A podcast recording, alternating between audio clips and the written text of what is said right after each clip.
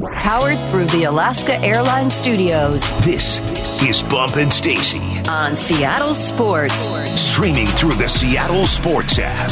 Now, here are your hosts, Michael Bumpus and Stacy Ross. Here we go now. Marco, his 3 2 pitch. Strike three called. Got him with a fastball, froze him, and Marco Gonzalez. Really nice day in the sunshine here at T Mobile Park. He has gone seven innings and allowed just two runs to the Texas Rangers. I've been told he's in the best shape of his life. We'll ask him if that's true. Marco Gonzalez, Mariners starter, joining us now on the Emerald Queen Casino Sportsbook Hotline. Marco, how's it going? Hey, how you doing? Thanks for having me on. We're excited to have you on. We have talked with Shannon Drayer, we've talked with Ryan Divish, and both of them have told us, you know who looks great at camp right now? Marco. Uh, Marco, how are how are you feeling? We've heard you're you're looking great. You're feeling great. I mean, tell us a bit about your off season. Well, I, I paid those guys off to say that. So I figured. I'm glad that uh, my payment went through. they really, really Um, committed to the bit. You'd be happy. Yes, yes. Um, yeah, no, I've, I've been feeling great. Um, you know, I just, uh, I really took it upon myself this off season to just, you know, make no excuses, um, and make it an everyday thing and, uh, and just get, get in the gym and, and see how good of a shape I can get in. Um, you know, I think with the point that we're at, um, we're hungry and last year was just a taste and, you know, we're, we're ready to just make this a yearly thing. So why not, you know, go full fledged and, and just, uh, see what I can do. Marco, what was that that like during the off season? Did you feel something in your body that you felt you needed to make a change? Did you rely on your trainers? What was that that whole approach like this off season to kind of uh, change your body to what it is now? I mean, honestly, the biggest thing for me, the biggest motivator is my family. Um, we're we're expecting another baby in April, and um, you know, for for me, I mean, time with my family off season is precious, and uh, I was getting up, you know, five six a.m. Um, before my daughter woke up, and trying to get an hour lift in, and then spending time with her in the morning making breakfast, and then come nap time, get another workout in, and go throw and do what I need to do, and just not waste any awake time with my daughter um, and my wife, and um, it just became a routine, a habit, you know. And um, I've always eaten really clean. My wife is a, uh, a clinical nutritionist, getting her master's degree, and so she's she's as healthy as it gets in the kitchen. And so we just really tag team this thing, and um, you know, I've just I've just been busting my ass. Did you? That's awesome. Did you go to her and say like, "Hey, you know, babe, I've been thinking. I'm. Uh, I really want to lean into this," or or is it something you were always doing? Because I'd imagine that if if my spouse was like kind of into my job, but then suddenly was like, "Hey, can you show me what to do?" I would be so excited. Like, was it kind of like that, where she was like, "I've been waiting for you to ask me this, Marco." I mean, I'm not too hard difficult of a client for her. I mean, I, I love to eat clean as well. I, I'd like to say I'm I'm her best client. That's good. Um, but no, I mean, we, uh, you know, I, I've, every day I'm, I'm picking her brain and, and uh, trying to figure out what I can do to, to, to eat more clean, to, to just be healthy as a person. And we really leaned into that. So it, it was a good off season. Hey man, we're hearing everybody's adding a pitch. You know, you and the rest of the guys, you guys all sit around and say, "Look, this is what I'm adding this year. What are you adding?" And then, how has that process been? What was the decision making like, and and what is it like to to add a pitch and, and kind of add some to your game?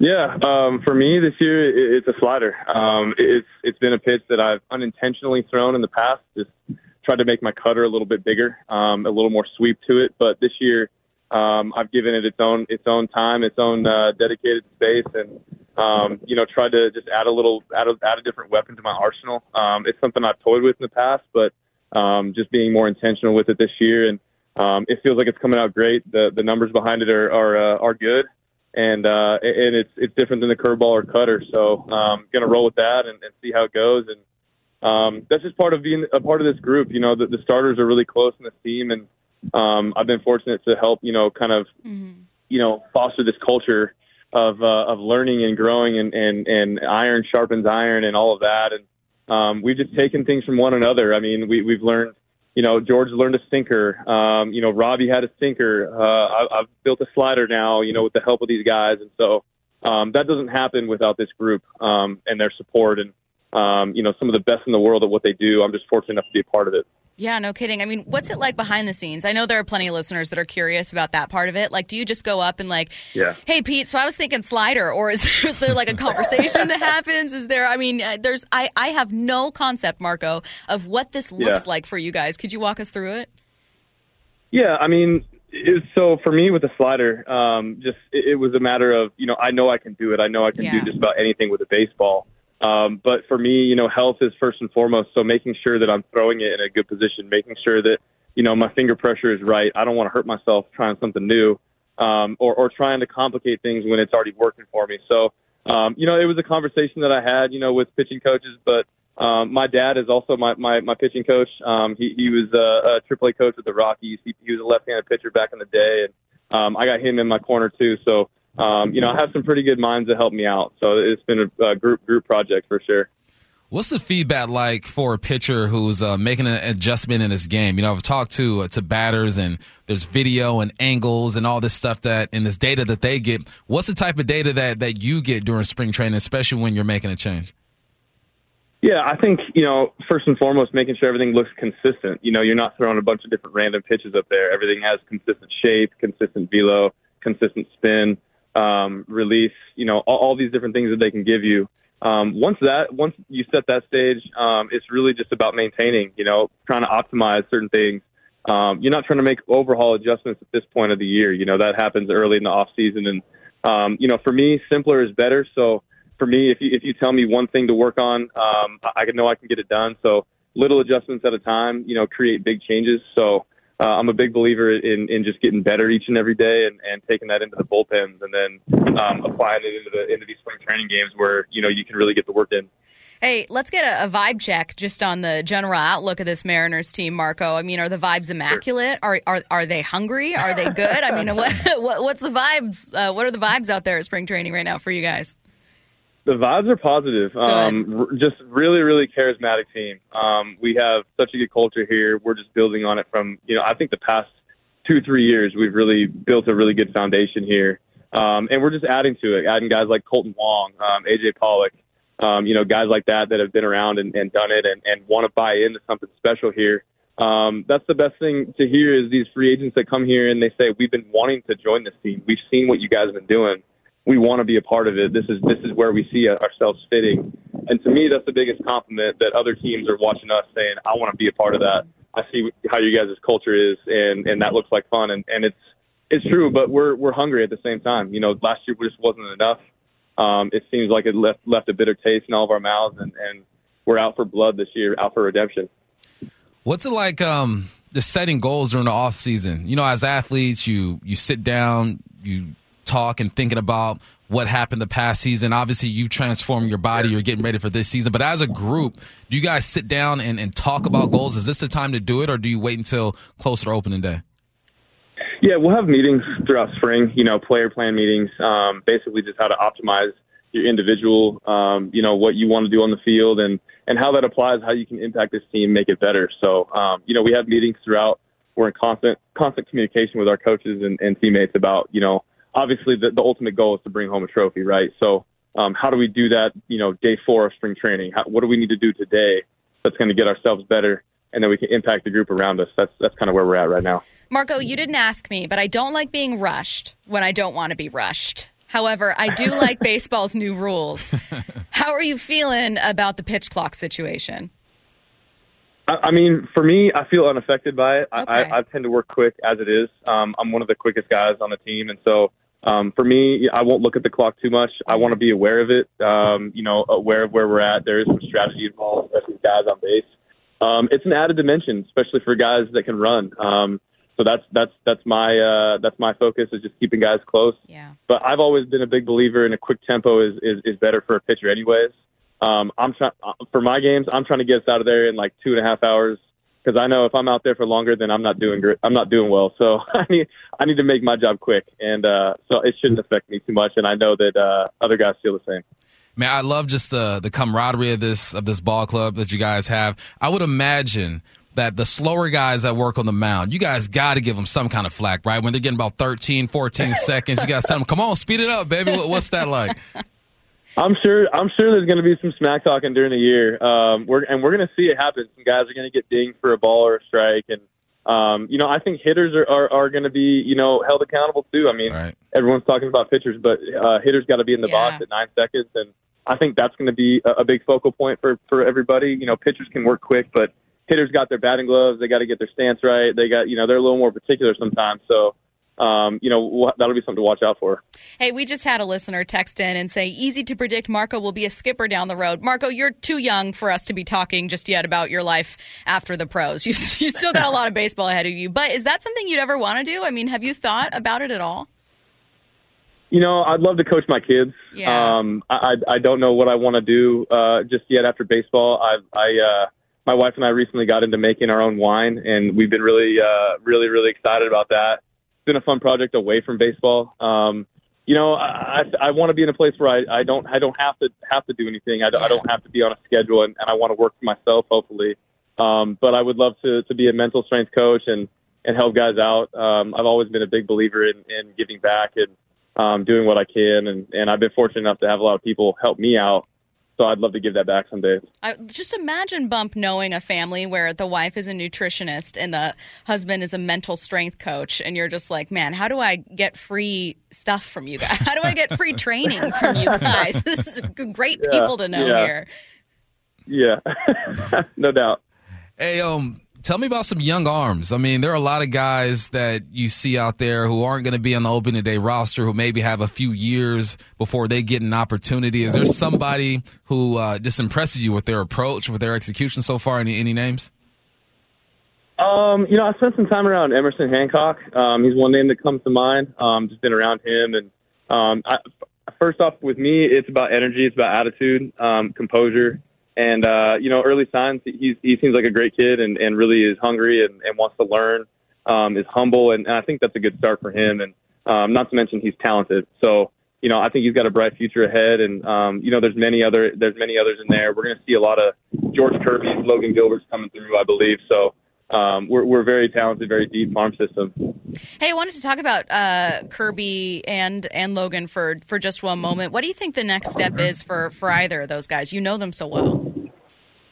I think the next step is is uh, is being a top tier arm in this league um, and believing in themselves. You know, they they both have the talent, they both have you know the ability. So um, for them, it's just taking it to the next level, um, making 30 plus starts a year, 200 innings. Um, you know, staying healthy uh, you know, first and foremost above everything. Those, those guys, um, they're young. They need to take care of their arms, their bodies. Um, so I have no doubt, you know, those guys are hard workers, so they'll do great. What have you seen out of Teoscar Hernandez so far? We interviewed him. He seemed like a, a calm, focused guy, but he gave me the, the vibe that he fit right in with your culture over there and what you guys are trying to do. Yes, yes. He, he's one of the guys that I spoke about, you know, really eager to join this team. And been watching us. Unfortunately, was on the wrong end of a of a loss uh, last year, and uh, and he's been really excited to be here and very calm, very collected, and uh, I know from firsthand he's a tough at bat. So uh, I'm excited to have him on our side. Hey, just got a minute left here with you, Marco, and uh, we would be remiss if we did not ask you about your Gonzaga Bulldogs. Um, sure. I mean, first of all, the season so far, what do you make of it? And also, I'm wondering if you could chime in on a debate we were having about whether or not Gonzaga would ever join the Pac 12. Would you want Gonzaga wow. to? I know. Well, yeah. Um, I mean, first off, you know, um, a little bit underwhelming season. Um, you know, especially after being a number one last sure. year, and it feels like every year we come in as the top dog, and um, you know, maybe that's good for us. Maybe that's what we need. Maybe we need to come in at like an eight, nine seed, um, and kind of work our way in March. Uh, maybe that'd be good. Um, but as for the as far as the Pac-12, I mean, I, I would love it. Um, I think the the school would be a great fit. Uh, I know our for our baseball team, um, we we've been climbing the ranks. Mm-hmm. We've uh, we've steadily become one of the one of the best, uh, most improved uh, college programs in in the country. So um, you know, not just basketball, but we're, be on the lookout for that baseball team. They're pretty good too. Yeah, no kidding. All right, he is Marco Gonzalez, Mariner starter, kind enough to join us on the Emerald Queen Casino Sportsbook Hotline from the Peoria Sports Complex. Marco, thanks so much for taking the time, man. We appreciate it. Thanks, Marco. All right, it's a pleasure. Thank you. All right, he is Marco Gonzalez, kind enough to join us. This hour of Bump and Stacy brought to you by Advanced Hair Restoration. Let's get to four down territory.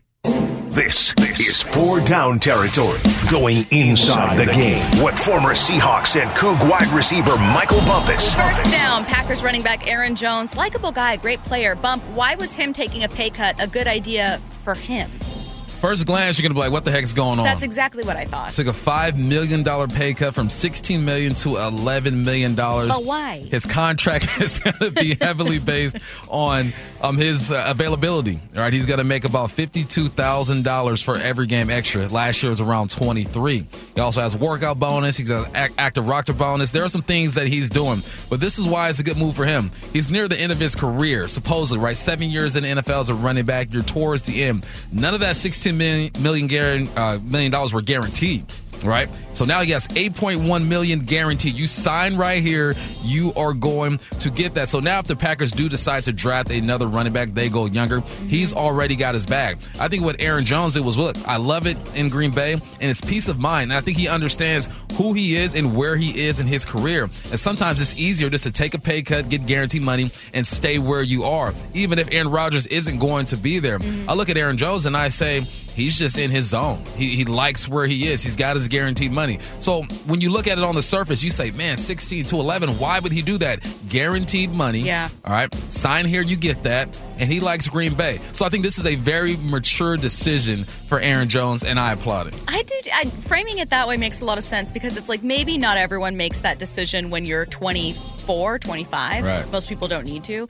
Um, but, uh, but I think also he probably knows like I'm one of their best players. It's a win-win. I take guaranteed money now, and if I stick around and end up performing, then I still get that money. Yeah, he's got a base of a million, can make some more with incentives. Like like he's good. All right, second down. The Seahawks made another signing a day after bringing back Phil Haynes. They're also bringing back Nick Bellore, special teams ace. Why is this a good move? Now you're gonna look at Nick Bellore, and you might just gloss over him sometimes. Okay, he's a guy. who's going to just because But he's true. not he's But not true. getting paid eighteen million dollars. Sure. he didn't have a, a a viral clip that made you believe he jumped a 50 inch vertical. Okay, I didn't believe it. I thought that it was a possibility. But here's what I meant. Here's the numbers when it comes to Nick Bellore. All right, 352 snaps on special teams, 81% of the plays. He has over 3,000 snaps on special teams in his career. Only nine snaps on defense last year, one mm-hmm. 17 snaps on offense, 2%. And you look at those numbers and you go, okay, why is this such an important signing? This signing, one, it gives stability to your special teams. Nick Bellore can go out there and coach every special teams that he's on, but he's one of the glue guys. He's a guy who's when you're walking down the hallway, you're having a bad day, he's going to tap you on the shoulder and say something to you. He'll recognize, okay, you're not in your zone right now. I've been in this league 11 years.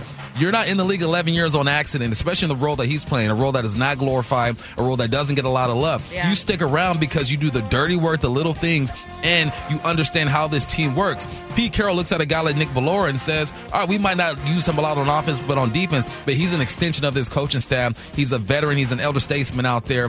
You look at the numbers, you're not going to be impressed, but you look at the little moments he has. And if you were able to get inside that locker room and see what he does there, I think that you'll add more value to who he is. I love keeping Nick Bellore around. Third down.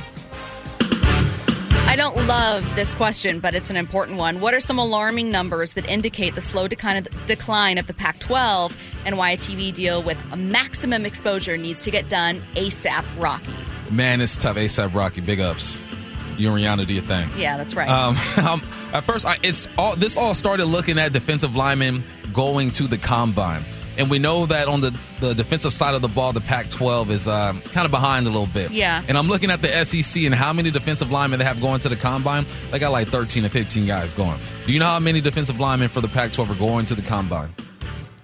Five. Two. No, Two of those guys are going me. to the combine. Now they make them different down south. I understand that, but you got to find a way to recruit these guys. How do you recruit them? You say, look, we got a big TV deal. Here's another stat for you. This is how the exposure and the decline of the Pac-12 has been evident. Okay, when we go by the numbers of players who've been invited to the combine. All right, this year the Pac-12 has 30. That's the least out of all Power Five conferences. The ACC has more. Man, after a pretty good year for the Pac 12, too, I don't get that. Nuts to me. In 2021, they have 36 invited.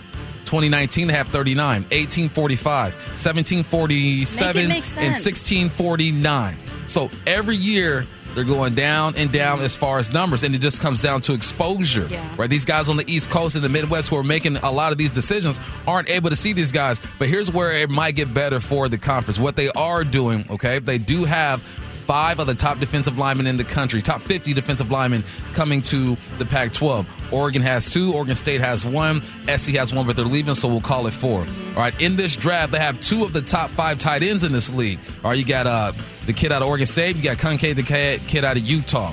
So now let's break down the numbers even more. The Pac-12 has five of the of the top ten QBs coming into the pack this year. So we're looking offensively, we are good. But defensively, you need to step it up a little bit. How do you do that? You got to go into these kids' homes and say, look, you're going to play on national television. Everybody's going to see you. We got NIL deals going. I'm looking at these numbers, and it goes, look, we just had one of the best years in Pac 12 history over the past 10 years when it comes to um, guys being ranked yeah. or whatnot. But for some reason, kids aren't coming here. And I think it, it comes down to exposure. And these kids are more in tune with what's going on when it comes to media and social media now than ever before. These numbers are alarming. What's going to save this conference? Offensive weapons, and if you get a deal done that provides exposure, but you need to go down south and get some of these big dudes. Yep. 14 dudes going to the combine in the SEC alone. We got two of them things. And you can, rec- that's the thing, is like you should be able to recruit to California. And I know technically you lost your two biggest schools there, but like you can recruit to the West Coast. You can. All right, fourth down. NFL.com graded the NFC West rookie class. How are you feeling about it? I'm feeling pretty good about it, honestly, Stace. You look at the Los Angeles Rams, they gave them a D plus. The rookie that played the most for them was Kyren Williams. He played in 10 games, didn't really do much, but he got some exposure. And they also have Russ Yeast, the safety. He had 15 games. They get a D plus. Look at the Arizona Cardinals. They got a D plus. Okay, you got uh, Christian Matthew who played 14 games for these guys as a corner. You also have Myjai Sanders, who's an outside linebacker, he got 13, 13 games. And then you go up to the San Francisco 49ers. They are the standard in this division. Like it or not, it is what it is. They got the B. But guess who got that A minus grade? I'm guess Seattle. The Seattle Seahawks. Man, you got Charles Cross playing 17 games. You got Boye Mafe playing 17. Kenneth Walker 15. Lucas 16. Brian 17. Woo. Tariq 17. Tyreke Smith is the uh, one of the few that didn't really get a lot of time. Him and Bo Melton. He's no longer with this team. Then Dareke Young even played in 13 games. We talked about building a team. This is how you start during the draft. The draft prior to this wasn't so great. The one before that, we did okay. So uh, they're moving in the right direction. So when I see the grade, I see the respect by NFL.com. All right, it makes me grin just a little bit, but it also makes me think, okay, you need another draft, but at least a yep. B grade. And we could see Smith more next year as well. I know John Schneider talked about him because he spent the season on IR, and I can't remember what he said, if he said something about him needing a procedure or when he could come back, but I'm curious to see him on the field. Mm-hmm. Uh, it's Bump and Stacy on Seattle Sports and the Seattle Sports app. Tariq, another Tariq, Tariq Woolen had a less than flattering description of the first time he ever saw Russell Wilson on the football field. This is mean, Tariq. Mean, but I'm going to play it anyways. That's next. This is the timeline with Bump and Stacy. Brought to you by 1 800 DUIOA. It is the timeline on Bump and Stacy, reading you the top stories you're going to see and hear about on your own timelines, which means they're things that are trending, things that are funny, and sometimes things you just need to know. Let's start with this one. Tariq Woolen talked about what it was like seeing Russell Wilson on a football field for the very first time in person. I didn't think it was that nice. I didn't think it was that nice. Here's what Tariq had to say. Seeing him in person, it was pretty funny because like on TV and stuff, you see him like like from college stuff. You like okay, he look in shape on TV. But you see him in person, it's like weird. He like a sack of potatoes. Bro, he might be out of shape. He just might be out of shape. Yeah, because I mean, but the crazy thing, he athletic, like he like like like, but but he yeah. he athletic and he a good player. But like literally, when I seen him, I'm like, Dang, I ain't know he was built like that. And he was short. You know, I am tall anyway, but I was like, damn, he that. Was short. he like five eight, five nine? He's like five nine. He's not five nine. He's five ten. He is thick. He's probably five nine and some change. Five nine and some change. I'll say this. Um, he's not wrong. Russell Wilson, a little uh, can be curvy. Um, however, I can't hear Tariq Woolen talk about someone getting old who's in his 30s. I can't. Yeah, he's old. Tariq, fo- enjoy your youth. Years. Okay, here's what happens. Here's what happens, Tariq, is Russell Wilson has that metabolism of a 30 something year old. Okay, it changes. You can't have the DK Metcalf diet anymore. And to Russell's defense, he wears a rib cage as well, mm-hmm. so that makes him look a bit more round than he really is. But yeah, you see him in real life. He looks a little thick. My guy he thick does, out there. I will give you that he does look in real life like this guy's a professional quarterback, and not in the sense of you know, he's small or skinny, but in the sense that you're like, it's always surprised me that for so much of his career, the first 10 years essentially, he never landed on IR. No, first He's game not he a missed. big dude. He had a high ankle sprain and played the very next week. Yeah. this dude's a warrior. He doesn't get enough credit for that. Like, I think people are quick to, for plenty of fair reasons, hate on Russ.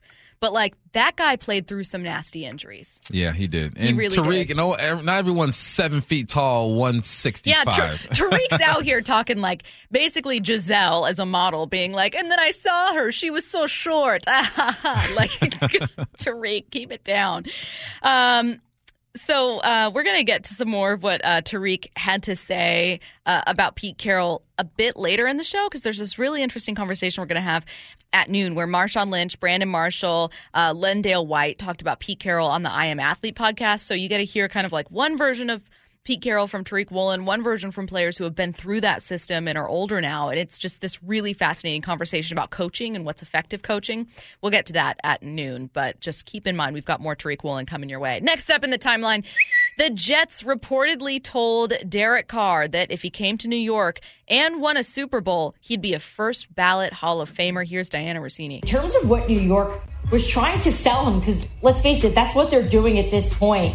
They were pretty clear with them. They, they told him he's a great quarterback. They believe that he's got a legit surrounding cast of players. They went through the top D, the strong young skill guys, the explosive run game. They ran through top to bottom of why Derek Carr can step in here and take this team not just to the playoffs, but to the Super Bowl. And they made it really personal too. They said, We believe if you come to New York and win, you could be a first ballot Hall of Famer, right? So they went full in on Derek Carr here to let him know they really want him to play for the New York Jets. I'm going to say something that shouldn't be controversial, I don't think, mm. but perhaps it is given that this is in the timeline. I think that if Derek Carr went to the Jets and won a Super Bowl with the Jets, he would be a first ballot Hall of Famer. Nope, he would not. The Jets have not won a championship since 1968. We're going to You use. will have been the only quarterback Nope, to take nope, them nope, to a. Super Bowl. Curtis, you would have been the only quarterback to take them to a Super Bowl. Bump, you pointed this out the other day when you were doing your kind of free agent profile on Derek Carr that he's always sneaky in the top five with passing yards. Like, he is not a bad quarterback. He's a good quarterback on a team that's really been struggling for a few years. There have been there are worse quarterbacks in the Hall of Fame than Derek Carr. He's never been a Pro Bowler, or he's never been an All Pro. He's been an, a Pro Bowler a couple of times. You think- this year was a Has an every single Hall of Fame quarterback been a first team All Pro? No, but Derek Carr is not even like if Eli Manning doesn't get in, then Derek Carr doesn't get in. Bump, If Philip Rivers doesn't get in, Derek Bump. Carr doesn't get in. bump. All right.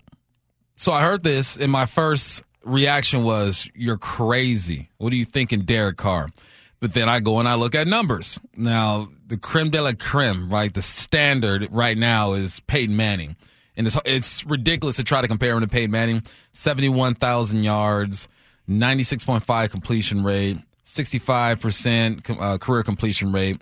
But then I go, all right, let's let's lower the bar just a little bit because we're not going to see too many Peyton Mannings, too many Drew Breeses, too many um, Tom Brady's.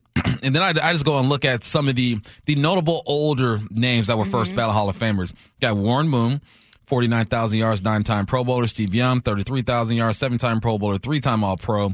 Dan Marino, 61,000 yards, nine time Pro Bowler, three time All Pro. Jim Kelly, just random, 35,000 yards, five time All Pro, one time Pro Bowler. As of now, Derek Carr has 35,000 yards to his name. He's got, he's a four time Pro Bowler, has a completion percentage of 64. He's only thrown about 217 touchdowns. For him to even be considered a first ballot Hall of Famer, he needs to get around 50,000 yards. He needs to get an All Pro in there, and he needs to win a Super Bowl. If he were to do that, I don't think he'd be a first ballot Hall, Hall of Famer, but people are going to vote for him for That's sure. what I'm saying. Derek Carr going to the Jets. I'm also assuming that if Derek Carr goes to the Jets and takes them to a Super Bowl, that it will be on the back of a great season from Derek Carr. Right? Yeah. Like we've seen teams go to a Super Bowl. Like you can't go to a Super Bowl, have a bad quarterback, and win a Super Bowl. You can say what you will about Dilfer, who was playing behind. Like finally, I watched that thirty for thirty, by the way. Who was playing Thank you. behind like the best modern defense ever. Ever. Uh, and then you had Nick Foles, who played for a couple games, didn't play the full season. Bear down, had a had a great Super Bowl game, but like yeah, played out of his mind. But this idea that you can just have whoever at quarterback, no, your quarterback's got to be good. I am assuming that if Derek Carr's taking them there, it will be because he's great. But s- let's use a similar measuring stick here. If we're going to use the Derek Carr as a Hall of Famer, if he wins a Super Bowl, is Matthew Stafford a Hall of Famer? He's got a Super Bowl. Yeah, I think they have similar careers. I don't he think, is. I don't. He's not be a I first ballot. Think, I don't think getting in. Matthew Stafford's a Hall of Famer, and I don't think Derek Carr is a Hall of Famer. Okay, but because what- you got to adjust for era. Okay. you have to adjust for era. You cannot measure somebody now against a quarterback in the '60s because the game is completely different. Okay, but how much more credit is Derek Carr going to get than Matthew Stafford for taking the Jets to the Super Bowl when They'll the Jets the haven't same. been there? I think that he would get more credit for taking the Jets to the Super Bowl. And important to note, where are the Jets, Curtis? They're in New Jersey, is where But they're at. Curtis. Yeah, they're on the East Coast. I get it, but the Jets are a quarterback away, and I don't think that you could put any quarterback in there, and they any quarterback that's better than Zach Wilson, and they're probably making the playoffs. Like. If Geno Smith wins a Super Bowl, are we going to put him in the Hall of Fame too? Not every Derek Super Bowl Carr's winning quarterback. stats are Matthew than- Stafford has 52,000 yards. By the time he's done, he's going to be in the 60s. He'll have more than Ryan, Marino. Rodgers is still playing. He'll have more than Eli Manning. Matthew Stafford is in, in my opinion. He's got a Super Bowl. He's played with the best. He endured for but he's 10 playing years. in an era where offense has exploded. it doesn't matter. He's still top 10. It does matter He'll- though. he'll be top 10. If he's not even He's a top in. ten quarterback of his own era, why are we putting him in the Hall of Fame? He's in. But Because how won a much Super of that is just you win a Super? Bowl. If you win a Super Bowl as a quarterback and you are top 10 as far as passing yards, you are automatically going to get votes. And as time goes by, people don't say, well, he played in 29 or 2010 through the 20. That era was garbage. They're going to be like, no, he's won a Super Bowl. He's in the top 10. He's been on the ballot two or three times. He's going to get in. And much like Derek Carr, I am not exactly comparing the two because Oh, I think no, Matthew Carr is Stafford is. I think I think Matthew Stafford's better than Carr, but Curtis, much like the two of them, Matthew Stafford also spent most of those years on a bad team with a bad franchise that was bad from the top down, and it was not his fault. So if we're going to look at like, oh, it's a modern era and there's offensive explosion, well, how much of those great offenses are also with great coordinators, great coaches, great weapons? Matthew Stafford was doing that without those things. He had a Hall of Fame receiver and then a team that just was trash. Yeah, and look, if you're going to open the Hall of Fame to quarterbacks that have simply just won Super Bowls and accumulated numbers, then you're going to bring in a lot of guys who probably would not be in in any Hold other on. Isn't era. that what But the Hall of Fame numbers. is? Winning Super Bowls and accumulating numbers? That's the Hall of Fame. Matthew Stafford and Derek Carr didn't do anything before, like at all. Then what's the bo- what's the basement for Hall of Fame? the basement for Hall of Fame, I think you draw the line at like Eli Manning if he ever gets in, winning two Super Bowls, by the way. And there's still not consensus that he'll ever get in. Who are you taking, Eli Manning or Matthew Stafford? I'm taking Eli Manning in this in the Hall of Fame. Are you No- kidding me? No, It's no, not even no, no, no, no, no, no. I'm talking about you're building your team right now. You're taking Eli Manning over Matthew Stafford. I mean, Eli Manning's like 40 years old and out of the league. I'm talking about in their prime. You yeah, I'm taking Eli, Eli, never. because he got to the Gi- he got the Giants to the playoffs all the time. How did he With get a great the team! defense? The defense got him to the Who was the Super Bowl MVP in both games? It's always going to be the the Super Bowl quarterback. MVP. It's always Come the quarterback. I love this conversation. Do, you guys, can we choose? Do you want to continue this? Do you want to talk uh, Pac-12? No, I, can we agree that Derek Derek is a stretch? Fine. though? Yes, I was being devil's advocate. um, let's talk Pac-12. Everyone cool with that? Good with it. I like Pac-12. Okay. Um, we're going to talk about uh, the Pac-12 getting into potentially a new streaming service here, and then we've got some great sound about Pete Carroll from Brandon Marshall's "I Am Athlete" podcast. It's all coming your way next. Bump and Stacy Powered through the Alaska Airlines Studios. on Seattle Sports. Here are your hosts, Michael Bumpus and Stacy Ross. You are listening to Bump and Stacy. We're moving our conversation here from the timeline to college sports. Um, according to, well, there are a couple different sources here. Um, I should have used the Oregonian. Right now I have the Post open, but uh, Pac 12 Commissioner George Kliavkoff could present Apple as a possibility to school soon for streaming Pac 12 games. Um, a Pac 12 spokesperson and Apple spokesperson uh, declined to comment for this story, but we do know that Apple TV has branched into sports. They started streaming live baseball games on Friday nights last season. And we also know from multiple reports that the Pac 12 could be looking at streaming options for its games. Um, people thought maybe that would be Amazon, but maybe Amazon doesn't want to give the Pac 12 the money the Pac 12 thinks it, it deserves. And Amazon could also be looking at branching off into other leagues that they're more focused on, like NBA, for instance. So the Pac uh, the Pac-12 may only have Apple Plus as its final remaining source for streaming service. How are we feeling about it? That's all we got. We have we're all out of option options. ESPN gone, Turner gone, CBS, NBC not rocking with us. All we have is the what am I? Uh, Apple TV. Apple, excuse me. is it Apple Plus or Apple TV? Apple, whatever. Apple. All we got Curtis, is Apple. I'm making myself sound even older than I already. Yeah, and I know the correct answer, and I'm I'm not going to give it to Why you. Why are you still so salty? you because all I said was Derek Carr. No, it's not that He's a at nice all. young man. It's not that at all. I just like making you feel old. Thanks, Curtis. Mm-hmm. Yeah, all, all we have is Apple right now, and uh, like you mentioned, they've done baseball already. They signed a deal with the MLS, two point five billion over ten years, and beggars can't be choosers at this point. And there's a way, like if, if you market anything the right way, I mean, you tap into a demographic that you feel are going to invest and watch, then there's a way for this to be successful. But the thing is, we haven't seen success from uh, this conference in 10 to 12 years when it comes to, to TV rights and exposure and getting all these kids um, out in front of people. So that's the thing that makes you hesitant to to buy in and believe, especially because when you don't have any other options. So when you don't have options, Apple TV has all the leverage in this situation. What else are you going to do if you do not get a deal done with Apple TV? Genuine question. I don't know if any of us have the answer to it, but the genuine question I am left with, because I don't hate uh, Apple Plus as like a streaming option or streaming service, and I actually prefer streaming for this because it's easy for me to access, but I understand the issues that you get with overall exposure. You would have more people and more places around the country seeing your games with more peak and primetime hours on ESPN or ABC or CBS or whatever. So I understand that that would be the preferred method. But are we looking at the Pac 12 going to Apple Plus potentially as being something that is the only thing that was left on the table when George Kliavkoff inherited a conference that was in trouble?